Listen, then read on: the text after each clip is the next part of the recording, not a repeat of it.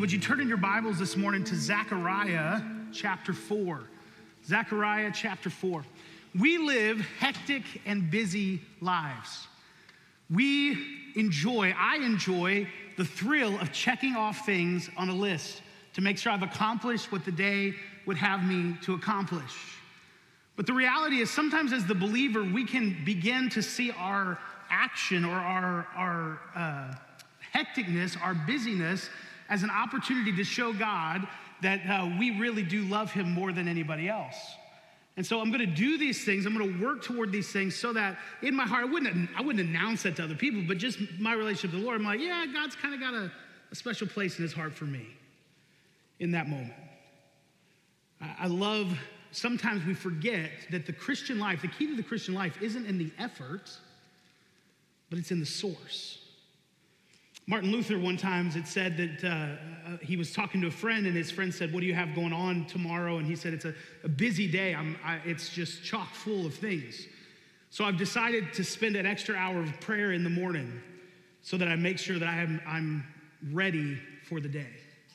It's the source, not the effort that we need in the moment. And the book of Zechariah was written to remind God's people that what he desperately needs and, and, desires of us is that we would worship him with all of our heart.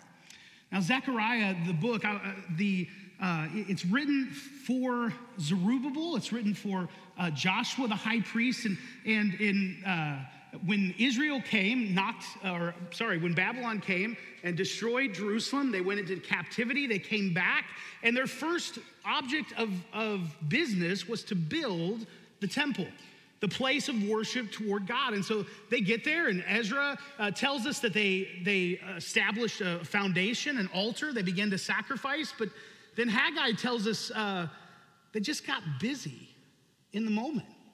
There were other things that came up. They, they started building houses, they started uh, um, caring for people, started having kids. Those kids had sporting events. You know how that works. It just over and over again things happened, and pretty soon now we're years down the line, and the temple's not built. And every morning they wake up, they look out along, across the landscape, and you see the rubble piled high from the temple before. It's just a reminder to them and to us that our hearts can be that way. So God sends Zechariah eight visions to encourage the leadership, Zerubbabel and Joshua, but then also to encourage the people that he's not done yet even though it looks like the worship of God's is in, or the worship of God is in turmoil, that he will be faithful to complete it. And this is his fifth vision that he gives to Zechariah. Would you start with me in verse one? And the angel who talked with me came again and woke me, like a man who is awakened out of his sleep. And he said to me, What do you see? I said, I see and behold a lampstand, all of gold, with a bowl on the top of it, and seven lamps on it, with seven lips on each of the lamps that are on the top of it. And there are two olive trees by it, one on the right of the bowl and the other on the left. So here's this vision that God gives to Zechariah. And the, the vision is here's a, a lampstand, um, presumably the lampstand that would be in the temple that's not built. And the lampstand, though, this is a unique and magnificent lampstand. It's all of gold.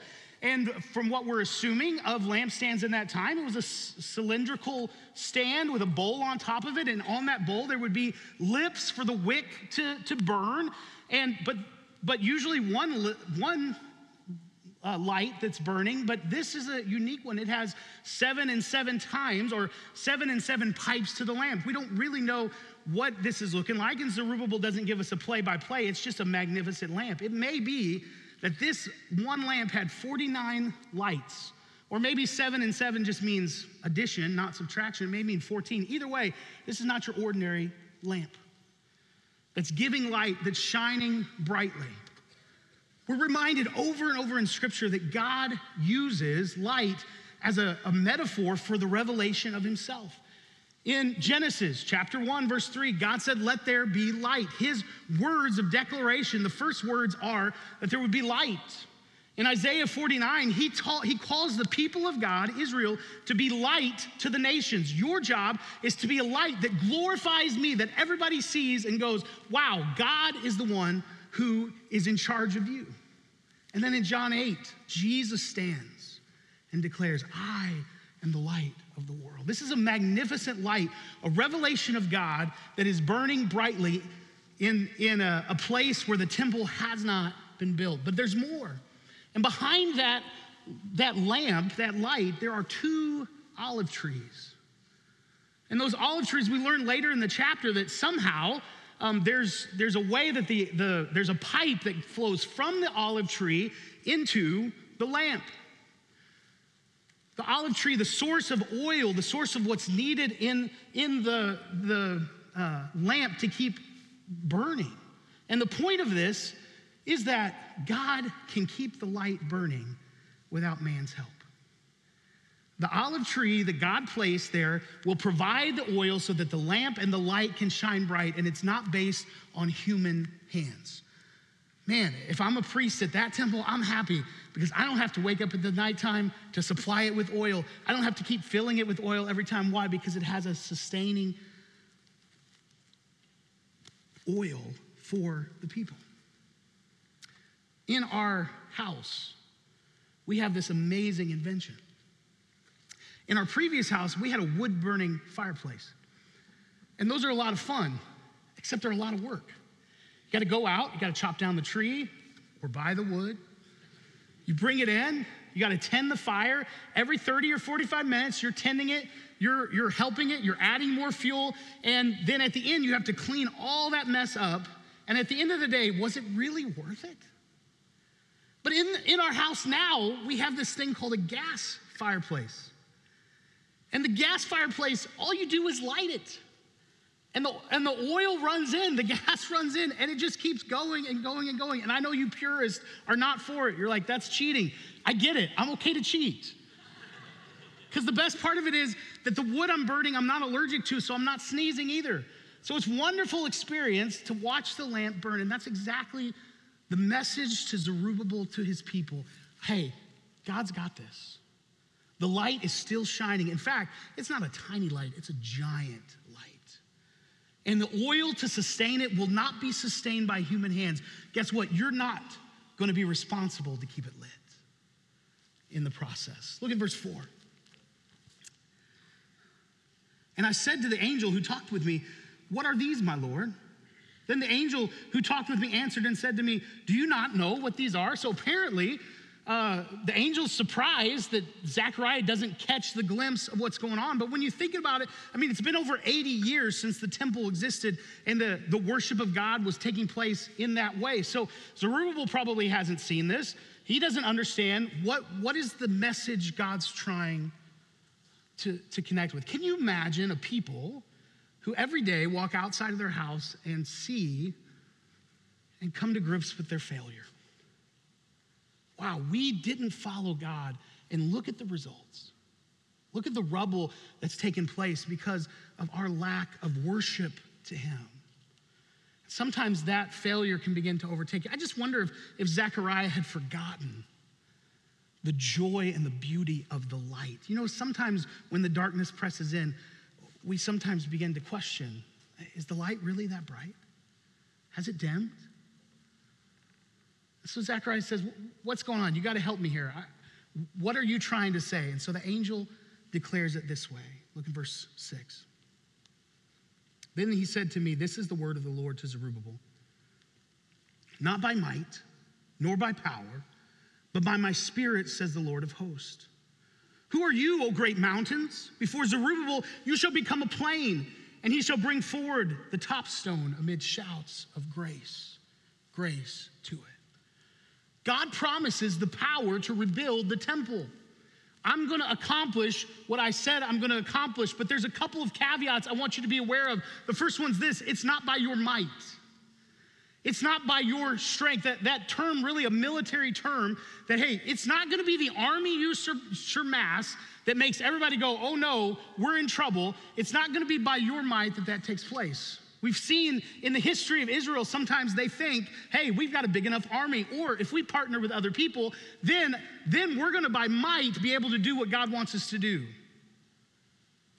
Secondly, it's not by power. That word really can mean the faculty, the strategy. It's not going to be the strategy that you employ, Zerubbabel, that's going to cause the temple to be built. But instead, it's going to be following Uh, my spirit, my power, my light that's burning. You follow me, and we will accomplish this. I will see it done.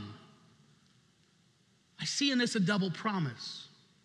The first promise is this if we are, are walking in our flesh, God will not allow it to take place. If we're trying in our own might and power to accomplish something, guess what? He cannot let it be accomplished. Why? Because you would receive the glory for it. But the second promise is this when it isn't in our might or power, it's not in our strategic ability or our faculty, but it's when we listen and follow and obey the Holy Spirit that He will be faithful to accomplish it. God always finishes what He starts. He always finishes what He starts. Look again at verse 7. Who are you, a great mountain? Before Zerubbabel, you shall become a plain. He's talking about the preparation, I believe, of the site of the temple. Uh, now, that mountain can be some mountain off in the distance. Uh, it can be the mountain of despair, but I think really it's probably literally the mountain of the crushed temple that's standing there before them. Who are you? I can take care of this mountain of mess in front of you. I can wipe it away and give you a clean foundation so you can worship me in the temple of God. Don't you love it that God handles the preparation? God's not just in the completion, He's in the preparation. And God can take a mountain and move it in a moment. I wonder today, what mountain is in front of you? If you were to say, you know what? There's, there's too great of a mountain. I, I cannot move it. This would be absolutely uh, unable for anybody to do. That's the type of mountain God specializes in where he takes it and says, finally, you're not focusing on your own might and power. Go ahead, try, push that mountain, see what happens, see how far you get. But when you're ready to come and allow my spirit to move, watch what I can do. That mountain is nothing, it'll be made plain. It'll be a foundation that you can build the worship of God, your hearts toward Him. We see a beautiful picture of this in just a few years when Nehemiah opens up the book before they come to build the walls of the city when he opens up the book, he says, Now I was a cupbearer to the king. And the question always is how did, how did Nehemiah, this Jewish man, become such a trusted individual in the kingdom to be the cupbearer? When you're the cupbearer, that means you drink it first. So if, if somebody tries to poison the king, you die. It's pretty important that he trust you. And Nehemiah is there. How? I don't know. God prepared him for the task. He set him in place beforehand. Do you know God has prepared you for a task? God has placed you in a workplace, in a, in a neighborhood, in a city, in a, in a school that He can use you and prepare you for the task He's given you. And it will not be by your own might. You will not be able to go to God and say, Look, God, look what I did for you. Aren't you proud? But instead, it's by His Spirit that He will see it accomplished. Not only does He prepare us, but He completes it. I love this part. Look at the last part of verse 7. And he shall bring forward the top stone amid shouts of grace, grace to it. The, the top stone or the capstone. In other words, uh, Zerubbabel, when we get to the moment when the temple is built, it's not going to happen overnight, but when the temple is built and the last stone is in place, everyone's going to stand around and they're not going to say, Zerubbabel, man, that was some great strategy. Wow, your leadership ability was amazing. No, they're to shout, God did that. That's grace. God's favor upon the people. Eh, eh, that was not Zerubbabel. That was not Joshua, the high priest. That wasn't our effort. God did something supernatural, and everyone around, the nations around, can only say grace, grace to it. God's favor in that moment. Aren't you glad we serve a God who prepares us and who promises to complete us? He promises to complete what he started. Now, Zechariah, the book, as I said, is not just about the temple, it's about hearts. Because somewhere along the way, they had just gotten busy. It wasn't that the worship of God wasn't important, it just wasn't the most important thing. I wonder today in our lives, How do we treat the worship of God? The worship in its fullness, not just on Sunday morning or not just in song, but our lives of dedication and obedience to Him. Our worship Monday morning when we go to work to say, God, this day is yours, and I want to be obedient, and I don't want to do it in my might or power, but I want to be used of you to complete, to put a capstone on something that can only be described as grace. In Ephesians chapter 2, Paul will say this about the church that in him the whole building is joined together and rises to become a holy what? Temple in the Lord. And in him, you too are being built together to become a dwelling place in which God lives by his Spirit. That you there is a second person plural. He's not just talking to you, the individual. It's not just your body that's the temple, it's the church that's the temple. In Texas, we have a word for the second plural it's y'all. That God's working in y'all to build what He, he uh, desires and wants. And in Him, He's using us to build a, a, a house, a people, not just a building, a house, a people of worship to Him. Because in Zechariah's day and in our day, it's not about the building of the temple, it's about the heart that's dedicated to worship God. And when we respond, that it's not by might, or by power, but by his spirit. He has done the preparation, he will do the completion. So here's what I want us to understand today God prepares and he completes what he starts. If God has started it, he has prepared it, and he will be faithful to complete it. He does not know uh, tasks that are left to do and not accomplished. He's accomplished every one of them, and he will be faithful to accomplish every one of them. Secondly, it's this God provides what is needed for the task. If He's the one who's going to do it, He's going to provide for what's needed. Look at verse 11. Or uh, uh, actually, go back to verse 8. Then the word of the Lord came to me saying, so apparently we need a second encouragement because we didn't quite get the first one. The hands of Zerubbabel have laid the foundation of this house, his hands shall also complete it. Then you will know that the Lord of hosts has sent me to you. For whoever has despised the day of small things shall rejoice and shall see the plumb line in the hand of Zerubbabel. I love this picture. Whoever's despised the small things, they're going to see the plumb line, the, the, the tool that makes sure the, the, the temple is level and complete in the hand of Zerubbabel. Don't despise the small things. In this season of our church, sometimes when we're so focused on big things, we can look over the small things. And in the hands of God, there is nothing small. Can I encourage you in this season of our life to continue being faithful in your scripture reading, to be a faithful prayer warrior, you say, Ben, do those things really make a difference? Those are such small things. And my word to you is absolutely.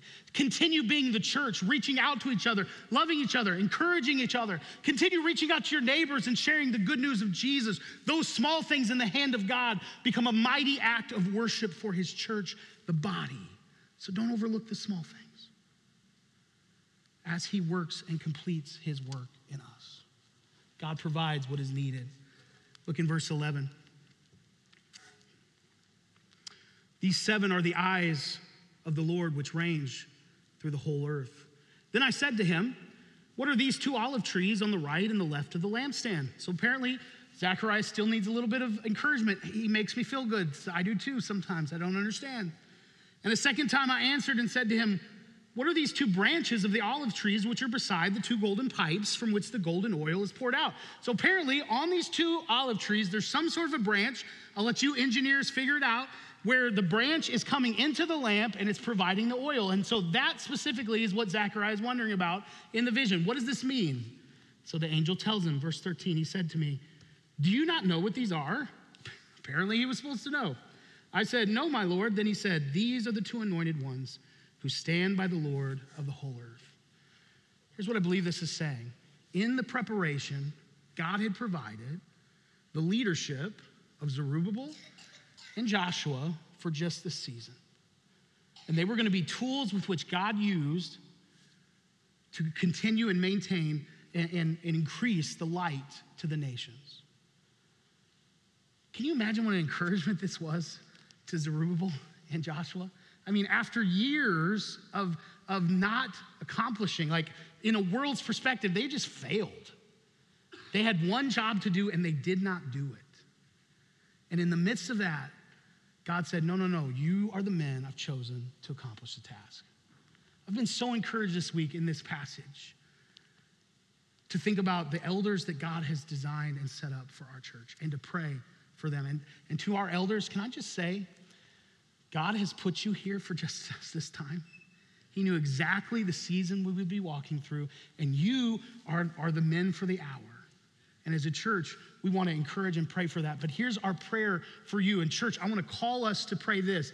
They would not lead by their, their strategy or by their brilliance or by worldly methods, but they, through prayer, together would be led by the Holy Spirit and that we would see God do amazing things through the Holy Spirit. And here's what that means for us as a church. If that's my heart in prayer, then it means it's more important that they follow the Spirit than, than they do what I want or they accomplish what I want them to accomplish. No, no, no. If they're following the Spirit, that's the task. Why? So that we as a church can continue to worship the God whose light never runs out. God's plans, He provides what He needs for the task. I just want to encourage us today. The light in the temple is not in danger of going out, the oil is not getting low. There is still a continuous supply. God is not on his throne biting his fingernails saying, What do I do next? We as a people, our task is to worship him in confidence that he has prepared us and will complete in us what God has called us to do. The gospel has not dimmed. The power of the gospel for salvation is not low, and we can rejoice in it, live in it, and declare it to others as well. Jesus died on the cross for our sins. Those have been taken care of. He rose from the dead. He is coming again, and we can live with newness and freshness of life. And if you are doing it in your own effort, if you're trying in your own might and power, trying this Christianity thing, or just trying life, and you're going, this isn't working, this isn't working, yes, because it's Him that guides and leads. I want to encourage you, would you trust Christ today? I want to plead with you. Come to Christ. Let Him be the ruler of your life. Let His light shine in you. And at the end of this service, when we sing again, there's going to be an opportunity. If that's your desire to come to trust Christ, I, I encourage you, come right here, grab my hand, grab Matt's hand, grab somebody's, and say, That is my heart and desire. I have tried it on my own, I have failed. His will be the one that, that accomplishes His work in me. The gospel is not dim. So here's what I want us to take home today God's plans are only accomplished in God's power. God's plans are only accomplished in God's power. If you read on, you realize that the temple gets built. It's a supernatural work. The people are, are in unity together, they build it quickly, and at the end, it really is grace. People understand God did something fresh and unique. About a year ago, my youngest daughter, Lily, was one at the time, and she was playing with a toy. And it's that toy that like has different shapes, and they go in different shapes in a hole in a bucket. I still enjoy playing with it. It's something therapeutic about dropping those, and when the shape is right, it just drops. It's great. So she was she was playing with it, and uh, she was becoming frustrated because in her mind the star shape should fit in the square hole. And so she was, she was trying hard. She was giving lots of effort. She was getting frustrated with it. And so I came over and I said, Hey, hun, here's where you need to put that, right here. And she, in her one year oldness, said, No, I'm going to put it here. This is where I think it should go. Okay, babe, let, let me try again. I'm to take your hand and I'm to guide it to the right place, to which she threw it back and said, No, no, this is where it should go. Okay. And for a long time, with all her might, she sought to make it happen and make it work. And I just sat and waited until she was ready to be led. When she was ready to be led, I said, Hey, let's do this. And I just reached for her hand, and this time she held it over the, the, the star hole and let it go, and it went right in. I thought, yes, maybe we've learned something. And I took it out, I gave her it back. I said, okay, where does it go? Right back to the square. Right back there. And she tried all the harder. I said, no, babe, look, look, look. And over and over again, this, this, this fight. And in that moment, the Holy Spirit convicted me and said, Ben, that's you. You spend so much effort trying to put a star in a square shape, thinking that I know the best. When if you'll just be led by me, if you'll just surrender, let me lead you, I can take you to the place where it takes place in such a way that God gets all the glory. Today, I want to ask where are you putting a star in a square? I mean, I get it. You're probably trying really hard. And you think, you know what? God wants this. I know it, so I'm just going to push it in and you're tired and you're frustrated? Where are you a victim of the epidemic of effort? I think there are three ways we can respond. The first one is this I think we can worry more. Hey, maybe worry is going to solve the problem. Maybe I should fret about this. Maybe I should sleep or lose sleep. Maybe I should allow this stress to overwhelm me. And that's oftentimes our response. I just don't get this. It doesn't make sense. I can't figure it out. So I'm going to worry about it. But when we come to the end of our worry, then we can try harder. Let's try harder. Let's see if maybe I didn't put enough effort into this fitting the star in the square hole. And when we come to the end of our effort, then maybe we surrender. Say, God, I'm going to give you my heart and my hand and I'm going to let you direct and guide me to the hole you want. It may not be the hole I want, but I'm going to trust you that you're going to bring me to the hole you want. And when it happens, everyone's going to realize, wow, that was God. At the end of my life, when I lay here in a casket, I pray everything in my life leads to this moment that people wouldn't say, wow, he was great at strategy he accomplished a lot of great things. But when the capstone of my life is laid, may people walk by my casket and yell, Grace. That was God's favor.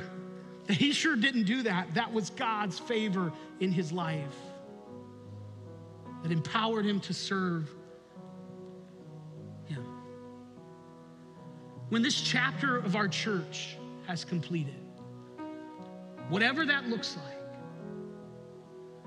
I pray that our city, our neighbors, the world, the college campus would all look around and not say, wow, those guys sure did something cool.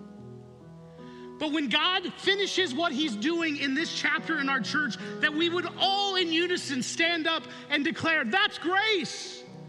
That's God's favor upon this place. Nobody else could explain it any differently. What about you and your life? Is grace the overarching theme? Lord, do it in such a way. Would you bow your heads? Father, I thank you for this word of encouragement. Lord, I thank you for your grace in our lives and in our time of need. And I just ask, Lord, that you would prepare and complete us for the task that you've given us in this time. But Lord, do it not in our might and power, but in your spirit would you lead us. Lord, I pray for everyone out here who's facing a mountain, an impossible uh, opportunity, doesn't know how to do it. Lord, would you help them put the, the toy down and come before you at your altar and, and declare that they've surrendered and they're going to follow you in that task. Lord, you do your work in and among us. In Jesus' name I pray.